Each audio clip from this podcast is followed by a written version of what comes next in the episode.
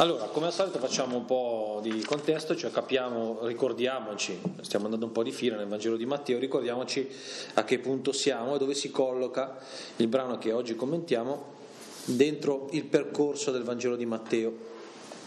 Già la volta scorsa avevamo spiegato che la parte di Vangelo di Matteo che va dal capitolo, dalla fine del capitolo 4 alla fine praticamente del capitolo 11 racconta le attività in parole e opere che Gesù fa annunciando il regno a Israele, rivolgendosi al popolo di Israele. L'abbiamo sentito anche adesso no, nel mandato missionario, Gesù dice rivolgetevi alle pecore perdute di Israele, non andate dai pagani e dai samaritani, poi spieghiamo che cosa vuol dire questa cosa, però in questi sette capitoli è concentrata l'attività che Gesù rivolge con il suo insegnamento, annuncio e insegnamento che Matteo si sovrappongono sempre un po', e eh, le sue opere, sostanzialmente miracoli, no, si rivolge eh, al popolo di Israele annunciando la presenza, la prossimità del, eh, del regno.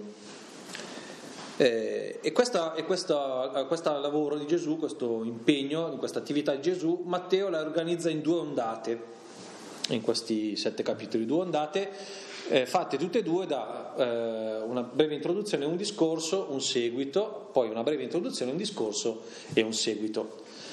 L'introduzione è sempre quella. Gesù percorreva tutte le città e i villaggi, insegnando nelle loro sinagoghe, annunciando il Vangelo del Regno e guarendo ogni malattia, ogni infermità.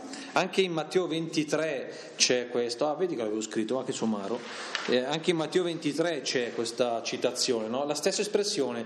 Gesù percorreva, qui dice tutta la Galilea, là dice tutti i villaggi, insegnando, annunciando guarendo ogni sorta di malattia. C'è questa introduzione, poi c'è il grande discorso della montagna, okay? il ritratto del discepolo del regno, al centro il Padre nostro, le beatitudini che sono il portale d'ingresso e poi tutta quell'etica, quella serie di precetti, l'amore per i nemici, la preghiera, il digiuno in segreto, l'elemosina, eh, eccetera, eccetera, che caratterizzano il, il, la vita del discepolo del regno. Segue a quello la sezione che abbiamo commentato la volta scorsa con dieci miracoli. È Gesù che dopo aver annunciato, dopo aver annunciato la cura del Padre, dentro il discorso della montagna, la cura del Padre e come cambia la vita di coloro che si sottomettono alla cura paterna di Dio, hm, i discepoli del regno, Gesù dà, dà, forma a questa cura.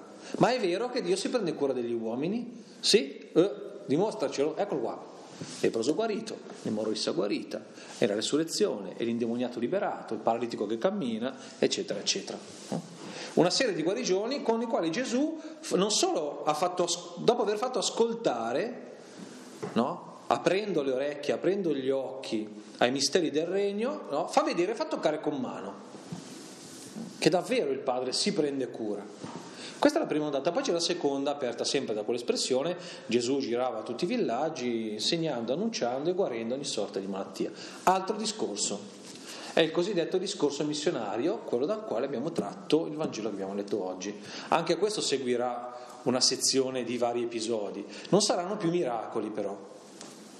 Nella prima parte Gesù fa vedere al popolo di Israele la cura che Dio ha per il popolo di Israele Dopo il secondo discorso, dopo il secondo il discorso missionario, Matteo fa vedere che a fronte di quella cura il popolo di Israele risponde con una durezza di cuore. Lo rifiutano, rifiutano Gesù. Dopo aver mandato gli apostoli, dopo aver allargato l'opera di evangelizzazione, dopo aver fatto toccare con mano ancora più gente la cura paterna di Dio, anziché raccogliere riscontri, Gesù incontra la durezza soprattutto in scribi, farisei, capi del popolo, ma anche in una parte del popolo. Certo, i poveri, quelli che ha guarito, i disgraziati, no, questi lo accolgono, questi toccano con mano, sperimentano e credono a quella parola e accolgono l'annuncio del regno, gli altri no, oppongono resistenza. E questa grande sezione si chiuderà con Gesù che a sua volta dovrà riconoscere che davvero il Vangelo è per i poveri. No? Con quell'espressione, anche questa molto famosa, ti benedico Padre, Signore del cielo e della terra, perché hai tenuto nascosto queste cose ai sapienti e agli intelligenti, scrivi, farisei, capi del popolo, e le ha rivelate ai piccoli. Cioè Gesù vede, vede che quello che annuncia, cioè che il Vangelo è per i poveri, che Dio si prende cura dei poveri, che con loro ha un fine in particolare, accade sul serio. Lo tocca con mano e si stupisce e gode di questa cosa. Dice, ma allora è davvero, è davvero vero il Vangelo? No? Davvero così? Ecco, dentro questa, grande, dentro questa grande sezione si colloca il discorso missionario che, da quale abbiamo tratto il, il, il, brano che abbiamo letto e che commentiamo. Quindi qual è il contesto di questo testo che oggi commentiamo? Il contesto di questo brano dei suoi contenuti è quello del manifestarsi della cura amorevole e liberante guarigioni, eh, esorcismi, eccetera, del padre nei confronti dei suoi figli e insieme anche di una narrazione del mistero. Gesù spiega e fa vedere, spiega e fa vedere. No? Che cosa spiega? Eh, spiega che, che, che, l'agire di Dio è un agire armonizzante, che porta l'uomo a compimento, che gli riempie la vita, che cerca di farlo star bene, riarmonizza eh, le cose che non hanno funzionato, riconcilia dove ci sono le divisioni, eccetera, eccetera, eccetera. Una potenza trasformante. Hm? Questo è il contesto. Perché è importante dirsi questa cosa? Perché la missione dei discepoli o si pensa in continuità con questo lavoro di Gesù o non si capisce. Potremmo ribaltare l'affermazione dicendo così, l'unico modo, l'unica prospettiva missionaria, l'unico obiettivo della missione è dare forma a questa cura del Padre, come l'ha fatto Gesù. Che cosa devono fare i discepoli quando vanno in missione? E il contesto in cui il discorso è inserito ci dice che il lavoro del discepolo è andare e far toccare con mano alla gente che Dio, che, che Dio è uno che guarisce, che si prende cura degli uomini, che quando c'è uno che soffre si preoccupa, si fa toccare dalla sofferenza e cerca di risolverla. Crea le condizioni per, invita gli uomini a, chiama con responsabilità nel risolvere quel problema. farlo toccare con mano e annunciarlo. Ecco, la missione dei discepoli deve essere in continuità con questo clima, questo contesto di annuncio che Gesù ha creato, creando, che ha creato con i suoi discorsi di annuncio e le sue opere. Quindi l'agire dei discepoli si deve agganciare a quello di Gesù, devono guarire come lui guarisce e devono insegnare come lui insegna, con una vita conforme al discorso della montagna. È importante questa cosa perché guardate che se noi dovessimo sottoporre tutto il nostro lavoro pastorale, che spesso e volentieri chiamiamo missionario, al vaglio di questo, di questo contesto, tre quarti delle cose che facciamo non c'entra niente. È vero, eh? È vero. E io credo che la, la, l'aspetto provocante del, di questo Vangelo missionario è esattamente questo. Vedrete che alla fine, poi, quando andremo a fondo delle, delle, indicazioni che Gesù dà ai suoi missionari, uno guarda quel ritratto lì del discepolo missionario guarda il ritratto della Chiesa attuale e dice ma ragazzi tra uno e l'altro qui cosa è successo nel frattempo? No? Da qui a qui. Che cosa ci ha portato qui? E adesso come facciamo in questa situazione no? a vivere questa parola? Perché o, o, ci diciamo che questa parola è da museo, no? riguardava solo quel periodo lì, poi da lì in avanti, no? Quindi da archiviare, la teniamo lì, ogni tanto diamo una bella spolveratina, la contempliamo come un reperto archeologico preziosissimo, però è morto come un, come un reperto archeologico. Oppure invece diciamo no, il Vangelo è tutta parola viva. Ma allora questa parola viva che ci dice che la missione dei discepoli ha queste prerogative, no? come interroga quello che noi stiamo facendo oggi? Attenzione, non solo dal punto di vista della Chiesa, massimi sistemi, eh? Le vostre chiese domestiche, cioè le vostre famiglie. Il compito della vostra chiesa domestica, della vostra famiglia è questo. Il compito di voi come discepoli dentro le vostre famiglie è questo, far vedere, toccare con mano che cosa? E questo, questo principio di guarigione, cioè di salvezza, di libertà, di gioia, di, mettete, traducetelo come meglio vi, vi rende l'idea, no? che è l'agire di Dio. E l'annuncio che ricordiamoci sempre questa cosa, la ripeterò tante volte oggi, ricordiamoci sempre in Matteo annuncio, insegnamento, pratica sono un tutt'uno, sono un tutt'uno. Annunciare il Vangelo vuol dire ricordare gli insegnamenti del Gesù terreno ai suoi discepoli e insieme a questo praticarli. È un tutt'uno. Il discorso della montagna con tutto quell'insieme di insegnamenti per la, per la vita del discepolo, è annuncio del regno di Dio, è insegnamento. E allo stesso tempo colui che lo stava annunciando era l'incarnazione di quegli insegnamenti. È chiaro? Perciò il discepolo quando annuncia deve essere così. Deve dire il regno di cielo è vicino, cosa vuol dire? E dopo, eh, che Gesù ha detto che la vita dell'uomo ha questi comandamenti, eh, e, e si devono vedere evidenti in lui. Vuol dire che mentre insegna che, che il nemico si ama, eh, quello lì sul cielo non c'è neanche un nemico. Ma non perché non c'è nessuno che lo odia, perché lui non odia nessuno, questo vuol dire, questo vuol dire no? Vabbè, dopo ci ritorneremo sopra. Entriamo pian piano adesso, dopo aver eh, messo a fuoco il contesto, nel dettaglio del discorso. La messa è abbondante, ma sono pochi gli operai. Pregate dunque.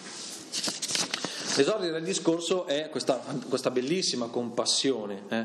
cioè questo verbo greco che, che, che, è sempre bellissimo ricordarlo, è un verbo che dice il travaglio interiore, cioè gli si muovono le budella a Gesù quando vede il popolo che Cosa vuol dire senza pastore? senza guida, lo sbando, sono abbandonati.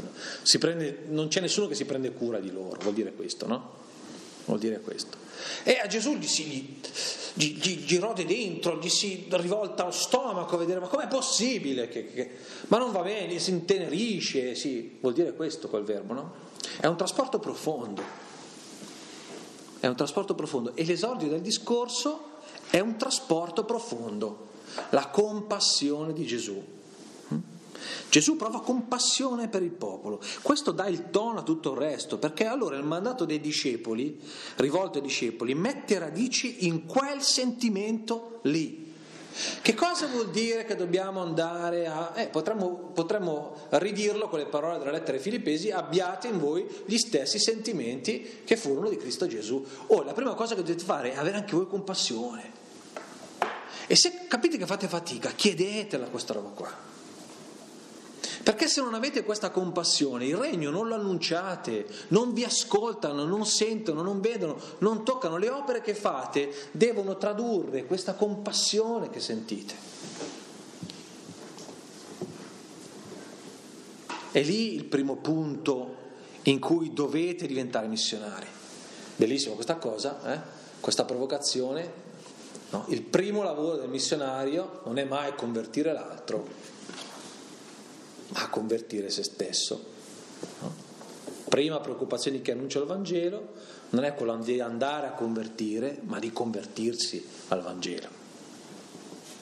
No? E anche se è evidente che non c'è nel testo dovete avere la compassione che ho io, però messo lì come, come, come ouverture no, dà tutto il tono da dove nasce l'invio e dice, poi nasce da questa compassione, che poi gli fa dire, orca, qui c'è un sacco di lavoro, eh, ma le forze sono quelle che sono. È da quella compassione lì che nasce poi la constatazione di Gesù e dunque l'invio. Quindi vuol dire che quella compassione lì è, è determinante. È determinante. Le vicende di Israele toccano profondamente il cuore di Dio. E l'opera dei discepoli dovrà esprimere tutta la portata di tale trasporto e tutta la, for- tutta la forza di questa volontà di salvezza. Dunque è chiaro fin da subito che l'esperienza del discepolato è qualcosa che ha a che fare con un popolo che ha a che fare con un popolo. Cioè, ah, ma la missione. No, no, il discepolo è qualcosa che ha a che fare con un popolo. Cioè, è qualcosa, l'essere discepoli del Vangelo, che ti lega al destino degli altri uomini. Devi essere consapevole di questo. Se tu vuoi accogliere il Vangelo, devi sapere che la prima conseguenza è che la tua vita viene legata al destino degli altri. No, è forte questa cosa, eh? Forte. Tanto bella quanto forte. E allo stesso tempo uno dice, quando entro nel Vangelo, so che altri oh, si legano al mio destino. Non solo che io divento responsabile di loro, no? ma anche il contrario, che c'è qualcuno che diventa responsabile di me. O perlomeno, questo lo, anche se lo era, però, però adesso divento, lo era senza che io me, me ne accorgessi o, o lo riconoscessi, adesso ne divento consapevole. Divento consapevole e responsabile a mia volta. Se non lo sperimento devo dichiararlo. No, non mi state annunciando il regno. No? Quello che si commentava la volta scorsa, vi ricordate? No? Che c'era, non mi ricordo come si chiamava, dicevano noi abbiamo avuto un periodo un po' difficile, ma la comunità, cioè, non, non l'abbiamo vista, è sparita. Adesso non mi ricordo come si chiamano quei due ragazzi. È molto bella questa cosa. Ecco, l'esperienza del discepolato è, è, ti lega, ti lega a un popolo. Mm? Quindi vuol dire che il discepolo è originariamente missionario, cioè non è che uno diventa discepolo, eh no? quindi discepolo vuol dire che dopo fa tutto il corso di preparazione, faccio il corso di evangelizzazione alfa, poi faccio la scuola di evangelizzazione eh, Pinco Pallino, poi faccio tutti i corsi e poi divento missionario perché mi sono preparato. No, cioè il giorno che ti battezzano sei missionario, capito? Ma in che prospettiva sei missionario? In questa prospettiva. Con questa idea, l'essere missionario vuol dire che io, che, che il mio essere discepolo mi lega ad altri. Attenzione perché è un'idea particolare questa di missione, ma il missionario non è quello che va a convertire i non credenti, no. Il, la, il, il senso profondo della missionalità è questa, che tu sei legato a qualcuno. Allora poi gli porti il Vangelo. Perché gli porti il Vangelo? È perché è la roba più grande che hai da dargli, più bella che hai da... Ti ha cambiato la vita? Ti ha cambiato la vita. E tu cosa fai quando... Eh, glielo porti, la cosa più bella che hai.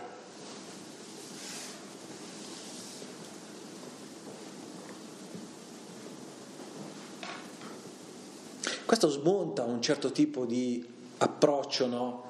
È quello, quello poi tipico, tipico, di alcuni nostri ambienti, no? per cui quando si sente Papa Francesco che dice questa chiesa è in uscita, questa chiesa è in uscita, e noi pensiamo che sia un atto di grazia e di generosità. No. Cioè, va che bravi che siamo adesso che usciamo anche. Ma il problema è che, che, che non uscire è una morte, vuol dire che come discepolo non, non ci sei, capisci? Lo stiamo bene tra di noi, va che bello che facciamo la comunità. Quella roba lì è la morte del discepolo. E la vita del discepolo è il contrario. E la vita del discepolo è uno che eh, si, si sveglia accorgendosi degli altri. Quella lì è la nascita del discepolo, capite? Il venire al mondo del discepolo, svegliarsi e urca, ma quanta gente! Quello di Gesù, ma quante pecore senza pastore? No? Capite? Capite? Non è un gesto di, di, di nobiltà di cuore per un, per un, discepolo del Vangelo andare, andare verso l'altro, non è un, un, atto di generosità, è un elemento costitutivo, per usare un'espressione nobile, eh? strutturale. Tiri via quella roba, lì viene giù tutto. È, importante, guardate, è importante avere presente questa cosa. Eh. È importante. Se no pensiamo sempre, leggiamo sempre anche il nostro andare verso l'alto, cercare di vivere la carità, cercare di portare una parola di consolazione, di... come qualche cosa eh, che eh, o nella, nella, versione del dobbiamo guadagnarci il paradiso, bisogna fare le opere buone per, oppure appunto come le, eh, la dimostrazione della nostra grandezza come discepoli. È il contrario, è solo una logica conseguenza no? o per certi versi addirittura il presupposto. La comunità dei discepoli è una comunità che sporge verso l'esterno, sporge, sporge. È lì sul balcone che fa così. Attento che cadi, speriamo, così gli burlo addosso, almeno quello. Legata al destino di altri, implicata fortemente nelle loro vicende. La Chiesa che prende le distanze dal mondo non è la Chiesa di Gesù Cristo. La Chiesa che prende le distanze dal mondo non è la Chiesa di Gesù Cristo. Guardate che questo dobbiamo averlo chiarissimo, il Papa ce lo sta ripetendo in tutte le salse, ma non inventa proprio niente, con tutto il rispetto per il buon Francesco. Ma non inventa niente, lo vedete che non inventa niente. Dice il Vangelo e scandalizza, come ha scandalizzato duemila anni fa, scandalizza e certi, e certi eh, cattolici un po' rigidini cominciano a fare distinguo. E cosa vuol dire in uscita? In uscita verso chi? Per andare dove? Da chi? Per quale motivo? No. Cos'è questa esagerazione di uscire, uscire, fa freddo fuori? Eh. E copriti, ma vai però, perché dentro lì c'è un odore di chiuso che, che, che è la miseria, no? E guardate che forte, questa cosa qui è forte, forte, forte. Noi siamo, i cristiani sono quelli che sono legati uh, con un, un, doppio filo ai destini dell'umanità. E noi non possiamo tirarci fuori e dire, ah, quelli lì si perdono, noi siamo salvi, affari loro. Ma cosa affari loro? Tu devi avere le budella che ti si rivoltano quando vedi la gente che si perde. Come quando Gesù vede Gerusalemme e scoppia a piangere, quando fa l'ingresso, no? scoppia a piangere No, dice Gerusalemme, Gerusalemme, perché non accogli la parola di pace che viene a te? Non è che fa finta, è una sceneggiata, come si commuove Gesù, che tipo motivo? Ma no, no, lì è una ferita che si apre, capite? È una ferita che si apre. Perché? Perché quelli sono i suoi fratelli e si perdono. Quelli sono i suoi fratelli e si perdono.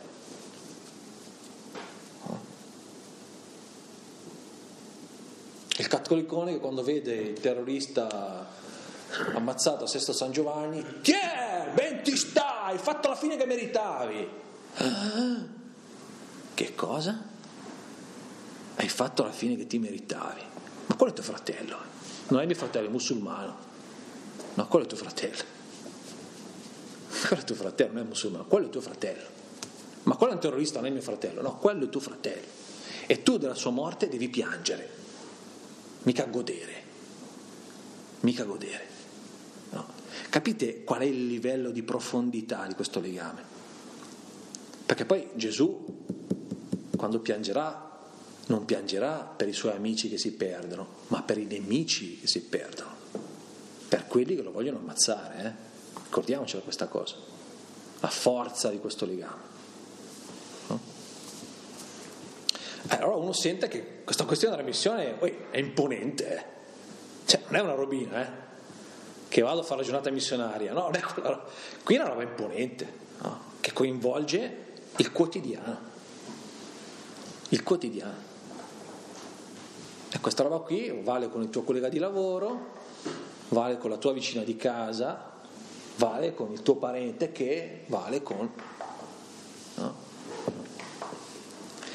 Questo popolo agli occhi di Gesù è letteralmente tormentato, angustiato, schiacciato a terra. Sono parole molto forti eh, che indicano delle condizioni di grande sofferenza e prostrazione di cui i malati guariti nei capitoli precedenti possono essere la rappresentazione. Il popolo di Israele è un popolo ammalato.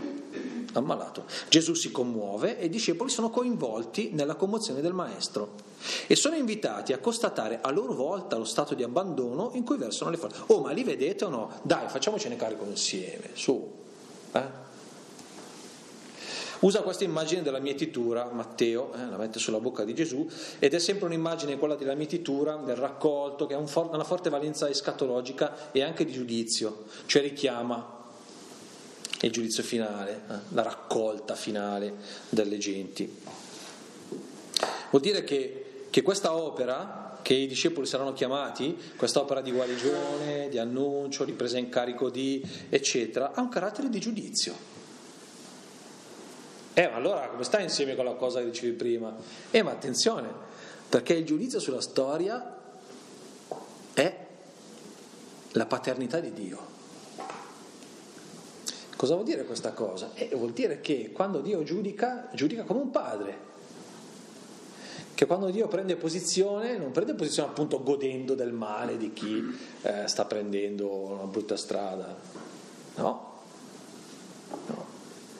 Vuol dire che è un giudizio che punta alla salvezza di ogni uomo. Questo vuol dire. Che ha come obiettivo la salvezza di ogni uomo. Nessuno deve andare perduto. È possibile perdersi, è possibile, ma questo va annunciato. Questo va annunciato.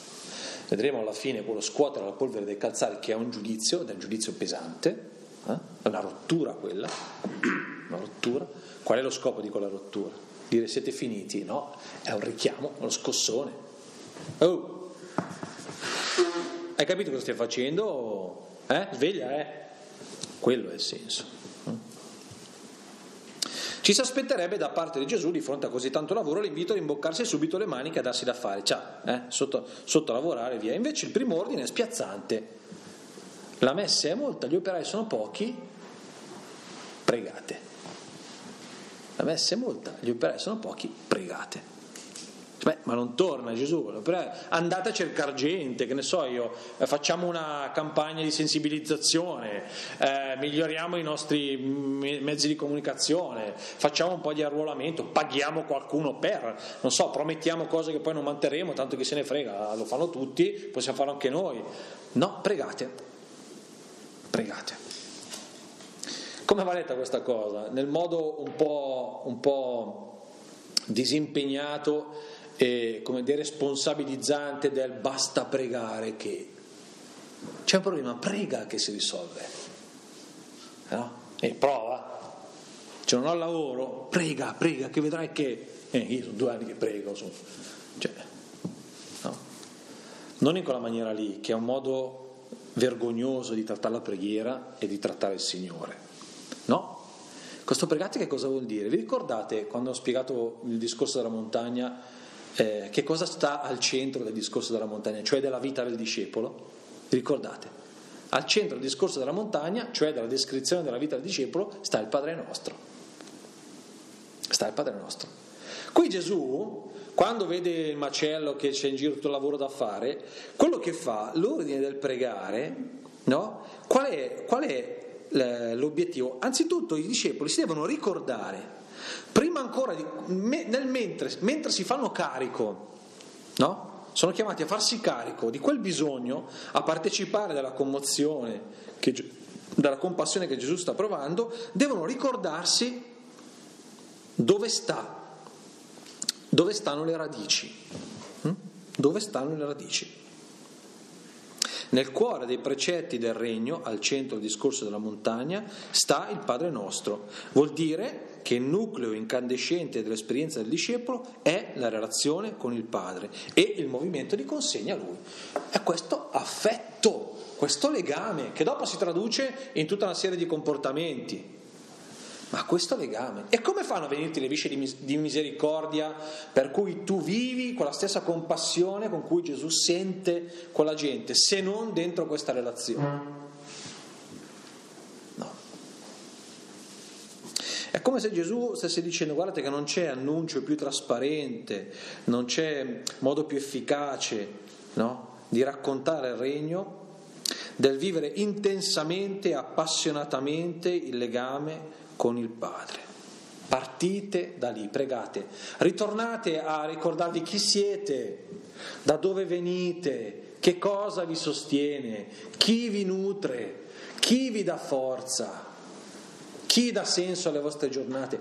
Ritornate lì, questo è il senso del pregate. Questo è il senso del pregate. Perché mandi operai nella propria messe? Perché? Perché non vedete non vedete, riconoscete che siete inadeguati, riconoscetelo, che, che non è il massimo eh, per affrontare la partita. Cioè, Gesù come motivatore, no, non è che è proprio proprio punto di partenza riconoscere che si è inadeguati.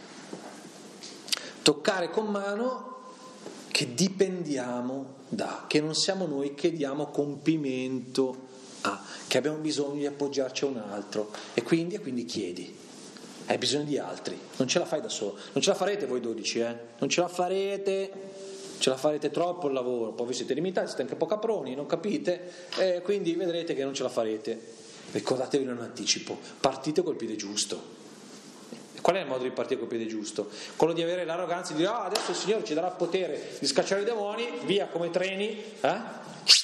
stendiamo tutti e vedrai che ce la faccio. No, ma no, stai tranquillo, sii umile, sii umile. Ah, piedi per terra, dove il Signore ti ha messo, tieni lì i piedi. Se ti ha messo lì, un motivo c'è, eh? tieni lì. Ecco il senso di questo pregare per gli operai. Renditi conto che da solo non puoi, non ce la fai.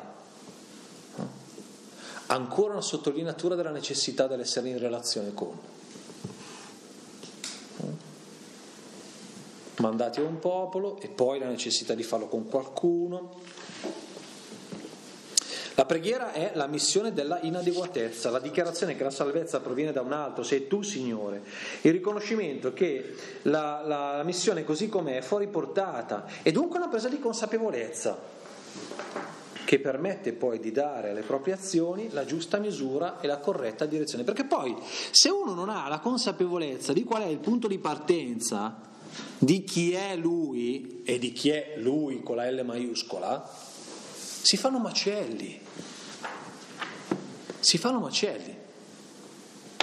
Si scambia se stessi per il Salvatore del mondo, si pensa di essere in qualche maniera onnipotenti.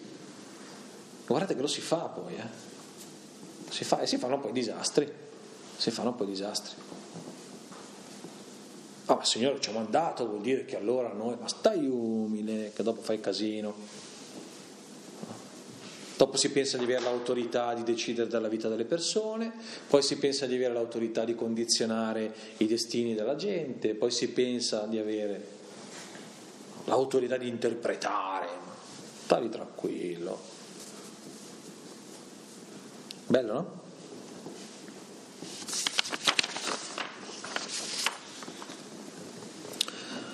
Ecco, Gesù dice ai discepoli, adesso state attenti perché io voglio coinvolgervi in questa cosa, però state attenti, ricentratevi lì dov'è il cuore del vostro essere discepoli e ricentrate bene le cose. Eh. Qui non è che ruota tutto attorno a voi, ma il motore è un altro. E quindi, eh, fatta questa premessa, Gesù parte in quarta e li manda. Ne sceglie dodici Chiamati a, sé, chiamati a sé i suoi dodici discepoli, Matteo dà per, per, per scontato eh, non c'è in, in Matteo, adesso vado, vado, a memoria, magari con stupidata, ma mi pare che Matteo non ci sia proprio l'istituzione, qui lo dà già per scontato, no?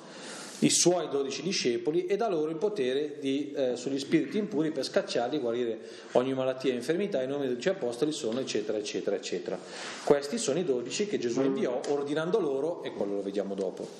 Ne sceglie 12, evidentemente il numero non è a caso, sono le 12 tribù di Israele, vuol dire che ancora richiamo il popolo, eh? siete mandati a un popolo, 12, 12 come il popolo di Israele, vuol dire che siete mandati a Israele, alle 12 tribù di Israele, a quel popolo, solo a quel popolo, ma a tutto quel popolo. Eh? Il senso è un po' questo.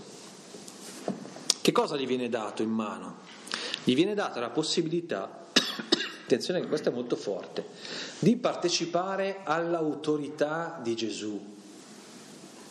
Questa è la prima cosa che Gesù fa. Diede loro potere sugli spiriti impuri per scacciarli e guarire ogni malattia, ogni infermità. Gli dà il potere che è il suo potere. Che già questo è un po'... Di solito quando uno ha un potere è difficile che lo, che lo, che lo, che lo partecipi ad altri. No? Di solito capita al contrario, quando uno ha potere, siccome ai poteri sono sempre collegati dei privilegi, prerogative, eccetera, eccetera, uno tende, no, anziché distribuirlo, meno siamo, meglio stiamo, più abbiamo. No? E Gesù invece fa il contrario.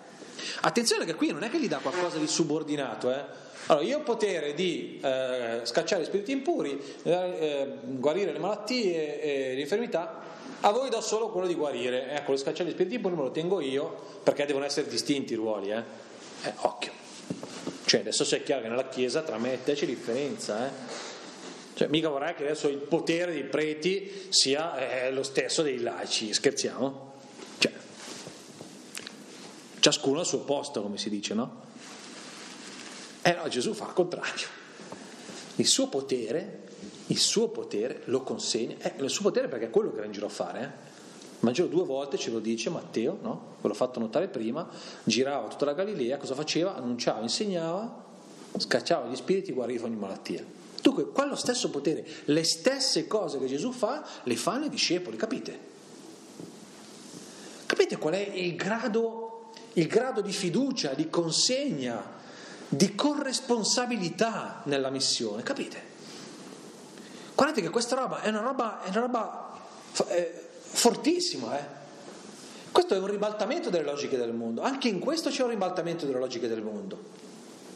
Le logiche del mondo prevedono il contrario, quando c'è un potere, ed è un potere serio, che è un potere di sottomissione, è sottomettere gli spiriti.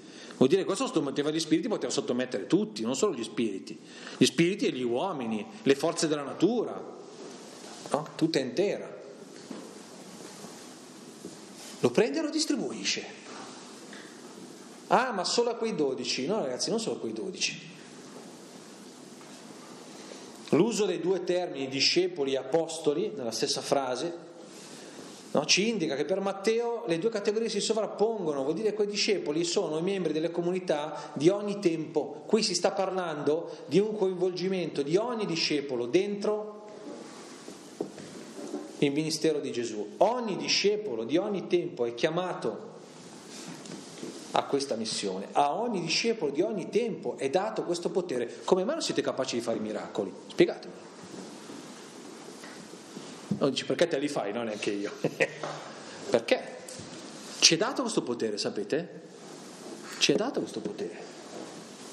Ci è dato.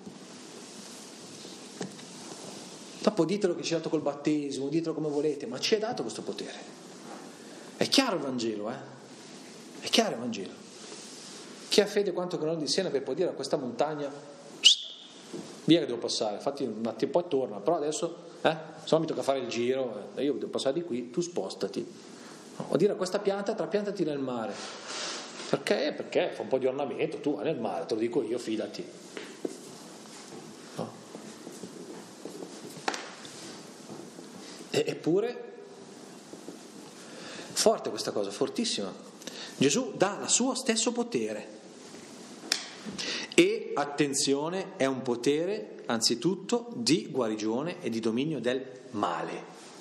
Non degli uomini che fanno il male, del male, gli spiriti impuri vuol dire quella roba lì, ciò che c'è di male nel mondo, ok?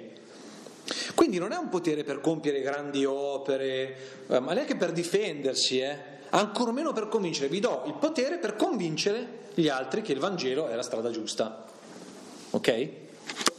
Che ore siamo? Dai, ancora dieci minuti. Eh, non, è che, non, è che, vi do il potere per convincere, per vincere, no? per uscire vittoriosi dalla vostra missione. No, è un potere preciso, dominare il male e guarire gli uomini. Io vi do il... Non è neanche una forza per soggiogare, per governare, per condurre, per tenere legati, no? per liberare dal male, per guarire dall'infermità, per ridonare la vita. Bellissima questa cosa. Qualche volta mi viene a pensare, ma io dico da prete che io eh, se dovessi mettermi lì e dire d'impulso quali poteri vorrei che il Signore mi donasse, io credo che gli ultimi sarebbero questi. Ma lo dico sinceramente, le prime cose che mi verrebbero in mente sarebbero quelle di, non so, moltiplicare il tempo, che non basta mai, eh?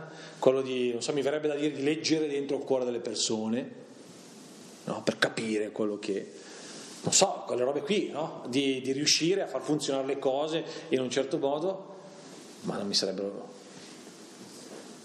E invece questi, capite, guarire, liberare, guarire, liberare, bellissimo.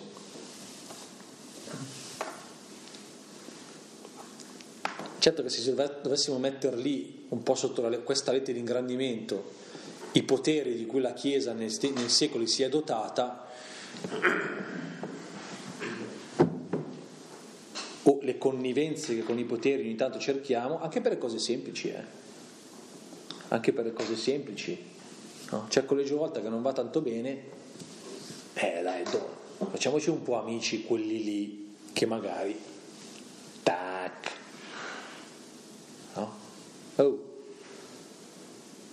ma se avessimo avuto bisogno di quel potere, ci avrebbe dato quel potere, liberare, guarire, moltiplicare i soldi, liberare, guarire, al massimo i pani e i pesci, liberare, guarire.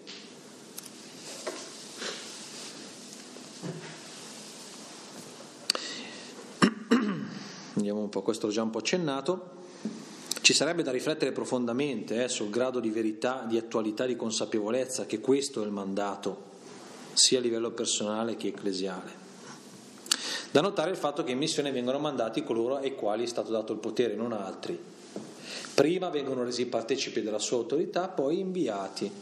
Che cosa sottolinea questo? Ancora una volta carattere di relazione. Vedete che il discepolo è identificato da delle relazioni, non dalla sua fede, capite? Guardate che forte questa cosa. Il discepolo chi è? È quello che uh, è bravissimo, il missionario chi è? Quello che è bravissimo nel fare tutte le cose che dice Gesù. Sì, c'è anche quell'aspetto lì, ma la caratteristica del discepolo è quello di essere identificato da delle relazioni. Con chi? Con il popolo al quale è mandato, con i fratelli con i quali è mandato e con colui che lo manda.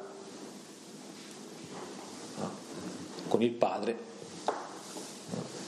È molto bella questa cosa. No, ma io sono un discepolo perché io catechismo so memoria. No, eh, ho capito, non è. Io sono un discepolo del regno perché faccio la carità eh, tre volte alla settimana, digiuno due volte alla settimana e assomigli tanto un po' quel fariseo là che si vantava di essere un buon discepolo, ma a quanto pare è andato via con le corna rotte dal Tempio quel giorno. No? Quello della parabola. Queste relazioni ti identificano, vissute in un certo modo evidentemente, no? Quindi guarire, liberare, affidarsi, ricevere da Gesù la forza, sua la forza. Eh? Bella questa immagine. E poi, e poi, i gesti da compiere, ecco l'altra sottolineatura, il fatto che c'è una potenza che ti viene data da Gesù, da Gesù, no? cosa vuol dire? Che i gesti che devi compiere devono essere i medesimi del Maestro. Cioè non è possibile che un discepolo del Regno faccia di tutto tranne che ripetere i gesti di Gesù. No? Allora facciamo centomila cose, ma quei gesti lì di guarigione, di liberazione, di misericordia, di, di, di, di rivivificazione, no, allora, giudichiamo, facciamo le battaglie culturali, eh, lottiamo per, costruiamo le strutture, facciamo l'attività, ma quei gesti lì no. Ma come no? Il potere è tirato per quei gesti lì. Dopo fai anche il resto, ma se ti avanza tempo di fare il resto, prima di fare questo, quando hai finito di fare questo, ammesso che quando hai finito di, di farlo stanco come un somaro ti avanza tempo e energie, fai anche il resto, ma prima questo, prima questo.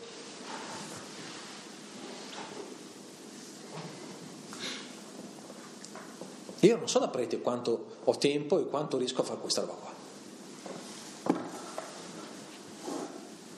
Io non so voi, ma tutte le volte che io leggo il Vangelo mi inquieta in una maniera che dico, porca miseria, ma qui c'è una roba seria e la mia vita dov'è? È seria questa roba qui, è straordinaria, bellissima, mi entusiasma, però la mia vita dov'è rispetto a questo? Dov'è? Ah, allora sono colpevole, signore, ma no, ma no, dopo uno deve reagire, deve sentire questa è la spinta no? a cercare di conformarsi, perché è bellissimo questa parola. Però uno dice, ma cavolo, ma la mia vita dov'è? Rispetto a questa bellezza qua. No? Quindi i contorni della missione sembrano essere molto precisi e molto ben definiti. C'è un orizzonte in cui collocarsi, no? quello del regno, le opere del regno, No? C'è qualcosa di puntuale da compiere, liberare, guarire, annunciare. C'è un'autorità che è solo di un certo tipo, che è quella di salvare, e dei poteri che hanno una finalità chiara, ancora guarire e liberare. Ma tutto molto preciso.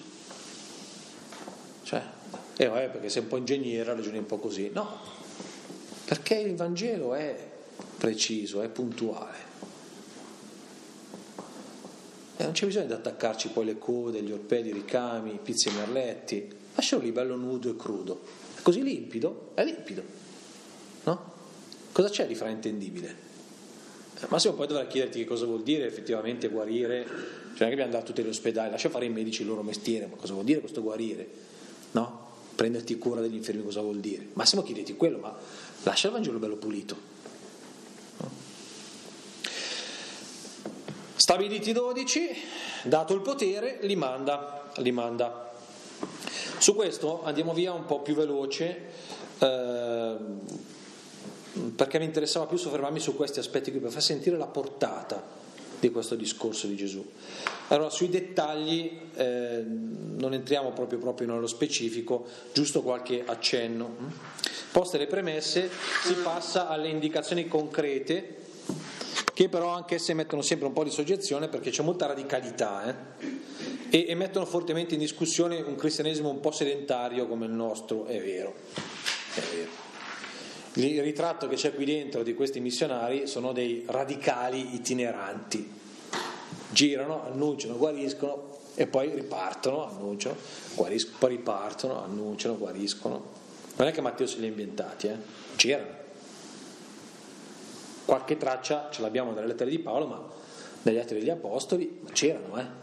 La gente che faceva questo, viveva così, con questa radicalità tutti, ma no, vabbè, la Chiesa è sempre stata quella, c'era qualcuno che faceva un po' il furbetto no? e faceva qualche sconto alla radicalità del Vangelo, si faceva da solo qualche sconto, e qualcuno che invece era molto radicale. No? E infatti, infatti le, le, indicazioni vengono messe lì, no? Puntuali. Guardate che dovete andare senza bastone, senza bisaccia, senza sandali. Perché lo mette dentro? Eh, perché c'era qualcuno che quando doveva partire in missione portava dietro la casa. No? Non dovete ricevere nessun compenso per, non dovete mettere oro o arni argento nella vostra cintura. Perché dice questa roba qua? È pauperista, ma no, perché c'era qualcuno che aveva trasformato l'evangelizzazione in un business. Già sentita? Eh sì, c'era qualcuno che andava in giro e faceva affari. E io ti faccio l'esorcismo, però tu, eh? È gratis. Da quando gratis? Da quando in qua? Quando uno lavora, no? la tariffa la faccio io. No, c'è nessuna tariffa, gratuitamente avete ricevuto, gratuitamente date il vitto, giusto il vitto, eh? E l'alloggio, vitto, alloggio, sì, non avete bisogno di altro. Perché? Perché, perché c'era qualcuno che ai tempi di Matteo un po' furbettino lo faceva. Capite? Poi c'era qualcuno sempre nella comunità di Matteo che quando andava in giro a fare il missionario, poi cosa gli piaceva fare? Eh, cioè, mi, faccio, mi, accogliete in questa casa? Sì, ecco, eh, ma non si mangia tanto bene, cioè cambiamo perché qui insomma, il vitto non è che sia al massimo. E passavano di casa in casa e qualcuno si era messo in qualche situazione, magari aveva frequentato qualche casa un po' aperta, mica chiusa, un po' aperta. Si era messo in qualche situazione imbarazzante, si era creato qualche scandalo, no? Allora Matteo dice non passate di casa in casa. Prima siete un po' furbi, informatevi, quando andate in una, in una città informatevi prima da chi alloggiare, siate prudenti, perché? Eh, perché la missione è una cosa seria. Se poi per un'imprudenza compromettete l'annuncio, non siate stupidi, siate furbi. I figli della luce sono scaltri, anche voi dovete essere prudenti come, serpe, come, come, eh, come i serpenti, eh, però semplici come le colombe, ma prudenti. No? Allora prima informativi, dopo se finite in una casa di, di malaffare, eh, capite che dopo eh, rischiate di, di, di, perdere la potenza dell'annuncio per una ingenuità. Perché Matteo dice queste cose? E perché, perché era successo, no? Allora, siccome li avevano visti, tac, dentro.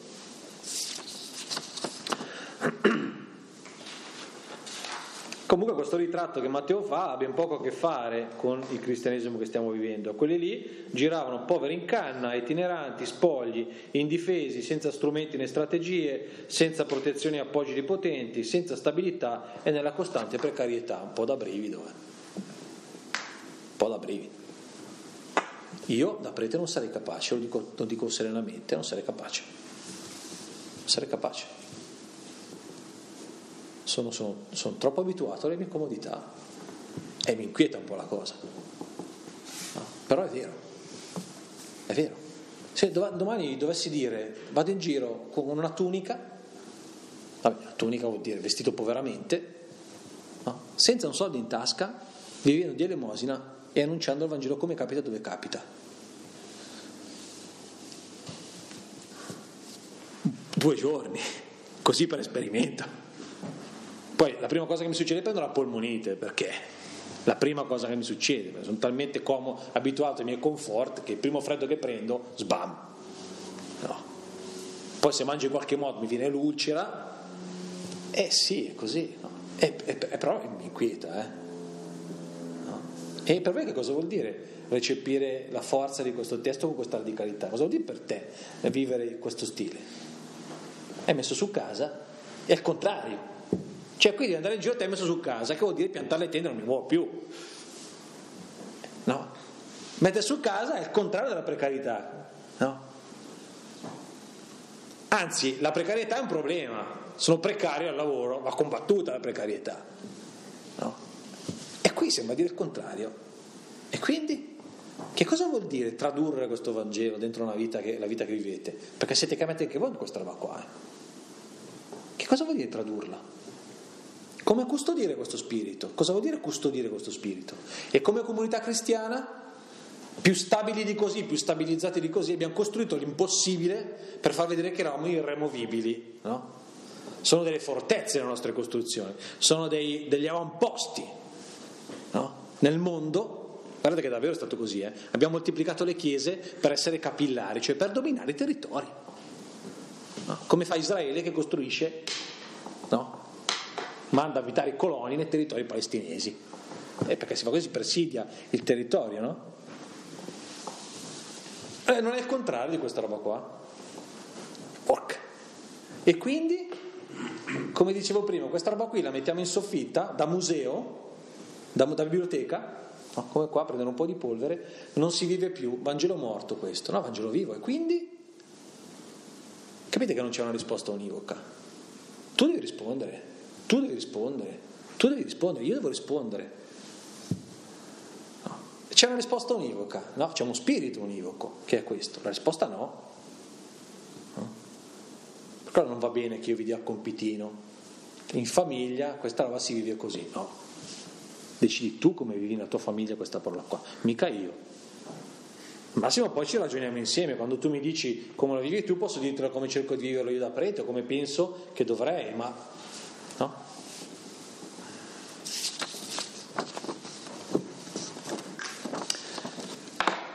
Il focus su Israele non ve lo spiego se volete ve lo leggete, è una questione un po' tecnica quella lì, se vi interessa lo approfondite. Cerchiamo di specificare bene questo non procuratevi. Non procuratevi. La preoccupazione di Matteo è solo che non si arricchiscano non è tanto la sottolineatura del non possesso, eh. quello in Matteo è scontato, la ricchezza è un problema, per Matteo basta, ma lui ha proprio la preoccupazione che non venga inquinata l'azione missionaria con, con qualche cosa a che fare col commercio. Cioè la, la missione non è una questione commerciale. Quando, quando nella, nella, nella fede o nel Vangelo si infila dentro una logica che è una logica di di compravendita si manda in malora tutto. È per quello che quando Gesù arriva a Gerusalemme e poi entra nel Tempio e vede che lì è diventata una compravendita il luogo che per eccellenza avrebbe dovuto dimostrare la logica della gratuità, no? si incazza e butta per aria tutto. Perché? Perché vede che lì è stata ribaltata la logica, anziché l'amore gratuito, gratuitamente avete ricevuto, gratuitamente date, hanno messo in piedi una compravendita. Io mi compro l'amore di Dio ammazzando qualche animale che poi non si è mai capito perché, cioè devo ammazzare un animale per comprarmi l'amore di Dio, poi se ammazza una colomba è un amorino, se ammazza un vitello, che amorone, no? E Gesù dice, ma sta roba qui ragazzi, ma no, e ribalta, appunto ribalta materialmente. E Matteo è preoccupato di questo, guardate che, che, se voi fate passare quella logica lì, ribaltate il Vangelo, cioè non, non, non, lo tradite nel modo più serio, più grave più serio più grave.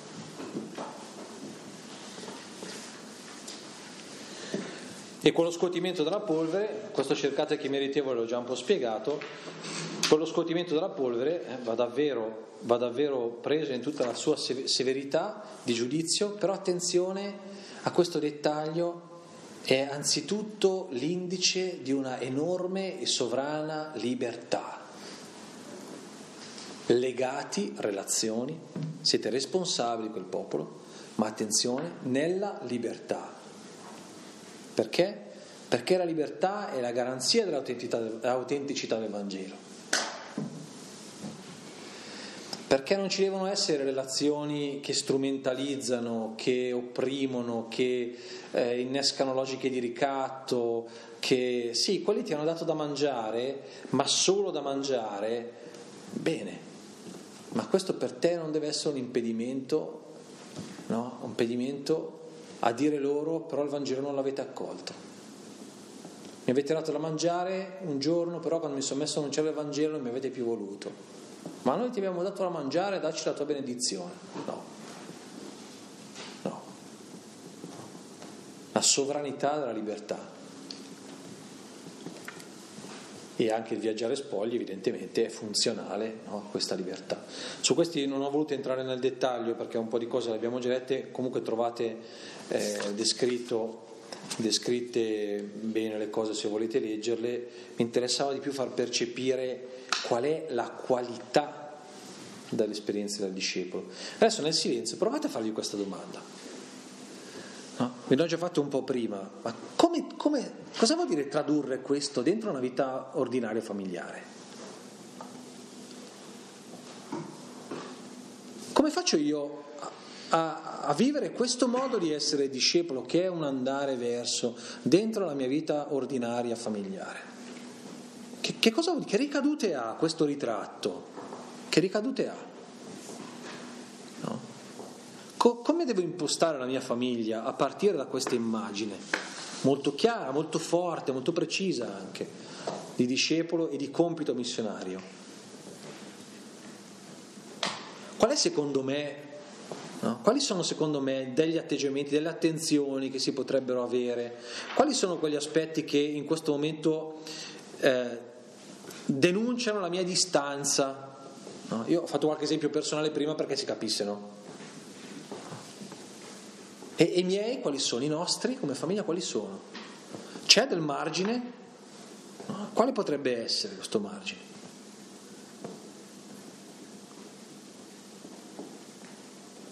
Ieri leggevo un articolo di una, questa giornalista americana che per un anno ha fatto la scelta di spendere solo lo stretto necessario per sopravvivere.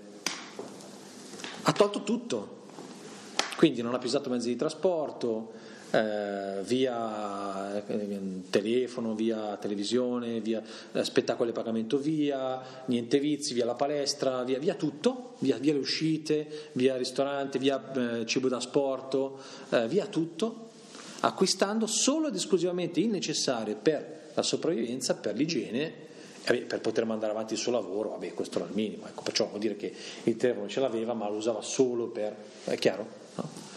Questo l'ha fatto, Peter. No, è possibile vivere così? Questo l'ha fatto e manco, è, manco l'ha fatto per ragioni di fede, solo un esperimento. Tra parentesi, in un anno ha messo via 23 mila dollari. In un anno. No? Che ha usato per il mutuo. Bontà sua. Però è possibile quindi allora fare qualche scelta radicale? No. Sì, dopo lei alla fine dell'esperimento ha detto adesso basta però perché è stata durissima. Eh, ho capito, però è possibile? Sì, è possibile. Adesso senza fare questo esempio ce ne sono di ben altri di esempi, eh? qualcuno che fa questa scelta così radicale c'è. È chiaro che dopo in famiglia uno un po', e poi c'è figli, mica puoi fare... Ma cosa vuol dire tradurre tutto questo in penso che si possa lavorare molto su, al di là degli aspetti di dettaglio, le indicazioni pratiche, però quelli di, quelli di fondo, cioè l'orizzonte di fondo, questo essere, eh, questo sporgersi verso l'altro, capire no, che o sei davvero, ti pensi in relazione con il mondo in un certo modo, con l'altro in un certo modo, con la comunità, altrimenti non sei, credo che già questo sia molto molto provocante. Ho finito la mia ora e viva.